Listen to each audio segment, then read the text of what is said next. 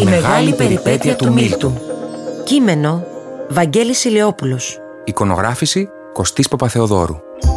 Αφήγηση Γιώργος Περής. Έλενα Παπαρίζου. Ένα παραμύθι για την αναδοχή Με πολύ αγάπη από, την UNICEF. Είμαι ο Μίλτος. Ένα χαρούμενο και ζωηρό τυγράκι. Έχω ζήσει μια μεγάλη περιπέτεια και θέλω να την αφηγηθώ σε σένα. Εσύ θέλεις; Κάποτε εγώ ήμουν μόνος. Ναι, καλά άκουσες. Ολομόναχος. Τριγύρω μου σκοτάδι. Δεν μου άρεσε. Φώναζα «Μαμά, μπαμπά». Δεν μου απαντούσε κανείς. Ένιωθα θλίψη, φόβο, αγωνία. Εσύ έχεις νιώσει ποτέ έτσι; Έχεις φωνάξει χωρίς να σου απαντά κανείς; Τότε θυμήθηκα τον μαχητή. Αλλά καλύτερα ας σου διηγηθώ την ιστορία μου από την αρχή. Μια φορά και έναν καιρό ζούσαμε τους γονείς μου στο σπίτι μας. Όπως κάθε οικογένεια είχαμε όμορφες στιγμές, αλλά δεν ήταν πάντα όλες τέτοιες. Είχαμε και δυσκολίες. Αλλά εγώ πιο πολύ θυμάμαι να κάθομαι στην αγκαλιά τους και να μου λένε παραμύθια. Η μαμά έλεγε Κάθε παιδί χωράει ακριβώς στην αγκαλιά της μαμάς και του μπαμπά του. Αυτή η αγκαλιά είναι μόνο δική σου. Όπως ο Μάρσιπος της μαμάς καγκουρό που χωράει το μωρό της. Το αγαπημένο μου παραμύθι ήταν η μεγάλη περιπέτεια του μαχητή. Μιλούσε για ένα ετόπουλο που έπεσε από τη φωλιά, αγωνίστηκε και παρά τις δυσκολίες κατάφερε να πετάξει και να γυρίσει σε αυτή. Η μαμά μου το έλεγε ξανά και ξανά. Κάποια στιγμή οι δυσκολίες πολλαπλασιάστηκαν και έπρεπε λέει να αλλάξουμε τη ζωή μας.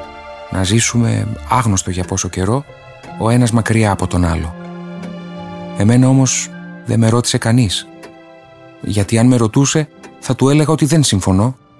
Αυτό δεν θα έλεγες κι εσύ. Ίσως και η μαμά και ο μπαμπάς να μην συμφωνούσαν, αλλά να μην υπήρχε άλλη λύση. Ή να ήταν αναγκασμένοι ή... Ουφ, δεν ξέρω κι εγώ. Ξέρω ότι χωριστήκαμε. Έτσι μια μέρα βρέθηκα μόνος. Μίλτο, πρέπει να προχωρήσεις. Να θυμάσαι το μαχητή. Μην απελπίζεσαι. Αυτό μου είχε πει η μαμά μου. Προχωρούσα, φώναζα. Μαμά, Προχωρούσα, φώναζα. μπαμπά; Αλλά ούτε έφτανα κάπου, ούτε με άκουγε κάποιος. Ώσπου δεν είχα άλλη δύναμη να προχωρήσω. Δεν μπορούσα να φωνάξω άλλο. Εκεί στάθηκα και έκλεισα τα μάτια και έφερα στο νου μου το μαχητή. Όταν τα άνοιξα, μόνος, όχι, δεν ήμουν πια μόνος, σκοτάδι, όχι, δεν υπήρχε πια σκοτάδι. Κάτι φώτιζε ελπίδα. Χρειάζεσαι φροντίδα. Μου είπε μια κυρία που το βλέμμα της ήταν πολύ λαμπερό. Δηλαδή, Έχεις δικαίωμα. σε μια αγκαλιά, Ακριβώς. μου απάντησε και με πήρες σε ένα μεγάλο σπίτι. Ήταν κι άλλα παιδιά εκεί. Πόσα παιδιά μόνα υπάρχουν τελικά; Κι εγώ που νόμιζα ότι ήμουν το μοναδικό. Κάθε βράδυ τους έλεγα το παραμύθι η μεγάλη περιπέτεια του μαχητή. Ήταν καλά εκεί, αλλά δεν ήταν σπίτι μου. Χρειάζεσαι μια οικογένεια. Μου είπε ένα απόγευμα η κυρία Λιμενάκου. Αυτή με το λαμπερό βλέμμα. Και είχε δίκιο. Δεν το είχα σκεφτεί ποτέ. Οικογένεια. Μα έχω δική μου. Αλλά και ο μαχητής έμεινε σε πολλές φωλιές μέχρι να γυρίσει στη δική του. Ίσως... Ωραία λοιπόν. Θέλω μια αγκαλιά. Ε, μπερδεύτηκα. Μια οικογένεια ήθελα να πω. Με μια αγκαλιά στην οποία χωράω όπως στη δική μου. Σε λίγες ημέρες είδα δίπλα στην κυρία Λιμενάκου την Έλλη να με περιμένει στον κήπο. Κατάλαβα. Την είχα ξαναδεί και είχαμε παίξει μερικές φορές μαζί. Με είχε ακούσει να λέω το παραμύθι του μαχητή. «Γιατί άργησες τόσο πολύ» της είπα όταν την πλησίασα. Συγγνώμη, με περίμενες μαχητή μου; «Ναι, σε περίμενα να έρθεις, να μου αλλάξεις τη ζωή». Άνοιξε την αγκαλιά της και δες τι παράξενο. Χωρούσε ακριβώς. Είναι η αγκαλιά σου δική μου αγκαλιά.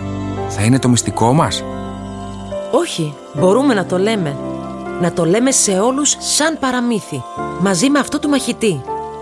Όποτε το θυμόμαστε, γιατί μπορεί, όπως θα ζούμε μαζί, να το ξεχάσουμε. Γελάσαμε και φύγαμε αγκαλιασμένοι. Καθώς πηγαίναμε προς το σπίτι της, που θα γινόταν σπίτι μας, ήμουν σιωπηλός.